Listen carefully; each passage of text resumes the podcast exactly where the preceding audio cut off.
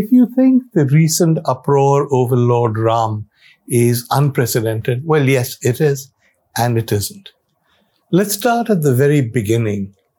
This is not the first time that Lord Ram has become the subject or the object of political discourse. The first person to bring Ram into Indian politics was Gandhiji. Gandhiji never made any secret of his love for Lord Ram, of his respect and admiration for the god.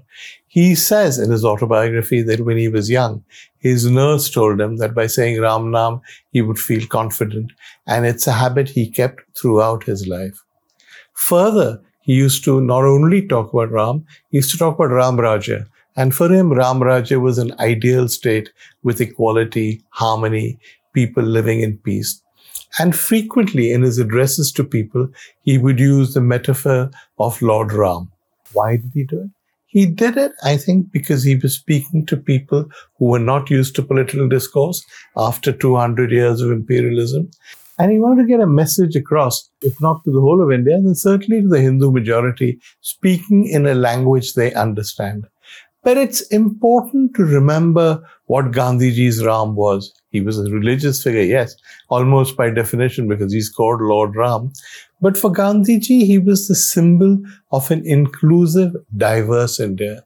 He was a symbol of an India where everyone lived together, lived in peace, where there were no distinctions between people based on religion. I mean, one example of Gandhiji's conception of Ram was that he used Raghupati Raghava, bhajan that you probably know. It's been variously attributed to different people, but the usual view is it was written by Tulsidas. He had it sung at political functions, but he added the lines Ishwar Allah Tero Naam because he wanted it to be a bhajan that united all of India. Lord Ram may be a religious figure, but he was more than that. He was a symbol of the India that could become. It's one measure of how closely Gandhiji and Lord Ram were associated that when he died, his last words, we were told, were, Hey Ram. Now, this is disputed by various people. The historian Patrick French has written in his book, Liberty or Death, that Gandhiji didn't actually say this. He didn't say anything after he was shot by a Hindu fanatic called Nathuram Godse. And so his last words were probably something boring like, it irks me to be even a minute late for my meetings. But why did we spread the story? Why did they spread the story that he said, Hey Ram? Because I think they wanted to draw a distinction between Gandhiji and his assassin. His assassin claimed to be acting in the name of Hinduism, a sort of fascist, nasty form of Hinduism. Gandhiji stood for a better form of Hinduism, the kind of Hinduism that was inclusive, a Lord Ram that loved all Indians equally. I think it's important that we remember how Gandhiji used Lord Ram. And contrary to what we now hear, the so-called secular establishment was never embarrassed about Lord Ram. The term Ram Rajya was used all the time. Raghupati Raghava, the bhajan, was played all the time. In fact, the sense of Ram Rajya was one of the hallmarks of Nehruvian secularism. So that was Lord Ram as a pan-Indian, pan-religious figure, respected by everybody, by people who worshipped him, and even by people who didn't worship him because they respected what he stood for. So when did Lord Ram cease to be this Indian symbol and become the property of a rather nasty faction of the Hindu right? So the idea that Lord Ram should be appropriated by a sort of particularly nasty faction of the Sangh Parivar, not by the Parivar by itself by any means, but essentially by members associated with the VHP. That idea dates back to the 1980s. You probably know the background, but here it is anyway. There was a patch, or there is a patch of land in Ayodhya that was in dispute between Hindus and Muslims. Hindus said and this is the 19th century, this is where Lord Ram was born. Now, had they said this before, as far as we know, Lord Ram lived, if he did, thousands of years ago. So how come recently, 200, 300 years ago, they found the exact spot? Never really explained. But the logic behind this was that there was a masjid at the spot, a mosque owned by Muslims. And they said to the Muslims, this is ours. The Muslims said, no, this is ours. This is our mosque. We've had it for centuries. And they said, no, no, there was a Hindu temple here. generals owing loyalty to the Emperor Babur pulled it down and built this mosque. Now, this was a local dispute, not a dispute of much consequence to the rest of India. Nobody ever heard of the Babri Masjid. But by the 1940s, locally, it had become enough of a deal for the local administration to lock up the place and to say that neither Hindus nor Muslims will go there. And that's where the matter would have stood till the 1980s. In 1986, the chief minister of Uttar Pradesh, a congressman called Veer Bahadur Singh, manipulated a court order that allowed the locks to be removed and the gates opened. The moment that happened, a crowd of Hindu worshippers who seemed to know this was going to happen rushed into the spot. By then, idols of Ram had been installed. They said they miraculously appeared and they tried to claim it. So it was still at that stage a local, or at best a UP dispute. Then the VHP, which is a extremist arm of the Sangh Parivar, got involved and started an agitation. And seeing the potential in that agitation, L.K. Advani, who was trying desperately to revive the BJP, turned this VHP agitation into a BJP issue. Now, Advani was helped by various factors, one of which was that the most popular television serial of the decade had been Ramayan by Ramanand Sagar. And this was like, a, in that era, big budget spectacle with the idea of the warrior Lord Ram. And so Ram was top of the mind for people, not just as a person they worshipped or the god they worshipped, but as a real life figure, somebody who came into their living rooms every weekend, who they used to see on TV. So Advani said to the people that this is our Lord Ram. His birthplace has been hijacked by Muslims. We have to get it back we have to avenge ourselves as Hindus. We have to show that this, we are respecting Lord Ram by claiming this spot.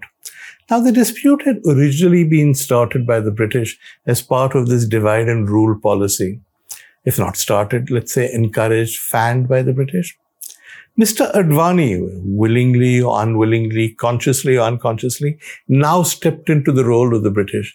He used the dispute also to divide and rule, to divide Hindus and to divide Muslims. Just in case he hadn't stirred up passions enough, he then went on a journey. He took a Toyota van, called it a Rath, was traveling with extra actors, shall we say, dressed up as Ramanand Sagar's Ram, and did everything possible to make sure that the insult to Lord Ram and the coming vengeance of Lord Ram would be the theme of the future. It worked. It worked to the extent that six years later, Hindu pilgrims, kar sevaks they were called, who'd come to listen to Mr. Advani and other BJP leaders, tore down the Babri Masjid. Mr. Advani and his friends either said nothing, or in Mr. Advani's case, he wept before going home, or in many cases like Sadhvi Ritambhara, they actually encouraged them. By then, the idea of Lord Ram as propounded by Gandhiji of the Ramaraja person, the person who believed inclusively, was over. We now had an angry Ram. And you can see that in the iconography used by Hindutva types, an angry Hanuman, and angry Ram. The idea is that we have to avenge ourselves on Muslims. What's the avenging about? Oh well you know they ruled us 400 years ago and they were bad to us 400 years ago. So today's muslims must suffer etc etc so those are two very different conceptions of ram. Gandhiji's and lk advani's. Which ram are we talking about today? Well gandhiji's ram yes we saw faded away but so oddly enough as advani's ram.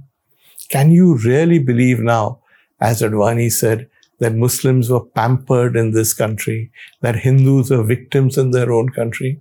If that's so, then Narendra Modi has failed for nine years.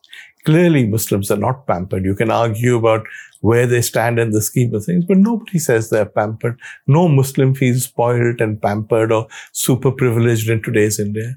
And it's hard for any rational Hindu to feel that he's a victim if we've learned something over the last few years, is that Hindus are stronger and more respected and given much more respect and authority within the political system. So Advani's vengeful Ram no longer makes any sense. So there's room now for a third conception of Ram. And that is what I was looking for. I think that's what many of us were looking to, looking for when we heard the Prime Minister in Ayodhya. And if you listen to his speeches, shorn of all the praise of Lord Ram, he was striking an almost Gandhian note. He quoted Gandhi. He talked about Lord Ram being a symbol of inclusivity. He talked about him being Indian rather than merely Hindu. Bizarrely, even the head of the RSS appeared to echo this Gandhian view of Lord Ram. So if that's what we're going back to, if we're going back to the Ram temple as a symbol of Indianness, not as a symbol of Hindu victory, then you're probably better off with this than you were with Advani's version. But is that true? I mean, just because Mr. Modi says that, is the rest of the BJP going to fall in line? Now, Mr. Modi, I've always said, wants to indicate that he's a politician, but he's much more than a politician. The image he sought to convey is that of a sage, of a Vishwaguru, of somebody who is above politics. You know, he has that beard. He has no family. He has no possessions, apparently. He just wants to do everything for the people.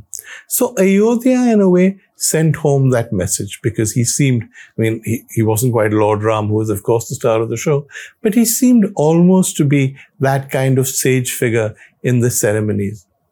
And I think Mr. Modi was aware, perhaps, of the need to seem like that in the days leading up to the Ayodhya ceremony, there was a conscious attempt to reach out to other communities, sending a shawl to the Ajmer Dargah, hosting Christian groups at his home, making much of the fact that some of the people who'd come to Ayodhya were Muslims. He wanted this, or at least he wanted the imagery surrounding this to be not just Hindu, but inclusive. He quoted Lord Ram in his speech, as I said. Now, that's fine. If that happens, we're nearer Gandhiji's conception of India. But is his party happy with this? Around the same time as Mr. Modi was reaching out to communities, the Chief Minister of Assam referred to Rahul Gandhi's yatra as a Mia yatra. One of the most distressing aspects of recent politics has been the way in which BJP officials have taken the language of the roadside gunda, the roadside bigot, and used it in their own communications. In the immediate aftermath of the Ayodhya ceremony, there was violence in parts of India. There are varying versions of what happened in Mira Road in Mumbai. One is that Muslims were threatened by triumphant groups of Hindus and retaliated. Another is that the riots were of the nature where it's difficult to pin blame. But whatever the reason, the state government's response was to bulldoze the homes of Muslims. Throughout India, there is that pattern. Now, Mr. Modi may talk about diversity, he may reach out, but is his party going to go along with that? What kind of Ram does the BJP want? What kind of Ram does the larger Sangh Parivar want? It's an important question because Mr. Modi is going to get a term, a new term. He's going to rule India for at least another five years. And on the answer to that question, which kind of Ram is the reigning deity in India? the Ram of Gandhiji or the Ram of the sort of BJP street worker? That's the question that will determine the fate of India and will determine what kind of republic we eventually become.